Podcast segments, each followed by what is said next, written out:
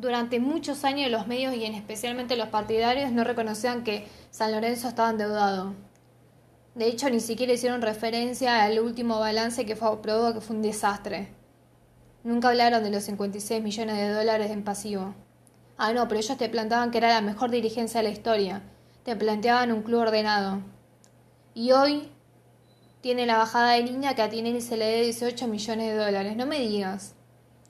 Un tipo millonario que con su plata siempre le fue bien, pero con la plata ajena no. Pero ¿cómo? ¿No era que estamos bien? ¿Hace cuántos años que nos duele los ojos ver a San Lorenzo? ¿Dónde fue destinada esa plata? ¿Con qué fin? ¿Y quién aprobó que él diera ese dinero? Y si fuera verdad y hay un respaldo legal, cada uno que firmó debería ir preso, porque se van a llevar hasta lo último que queda del club, que es nada.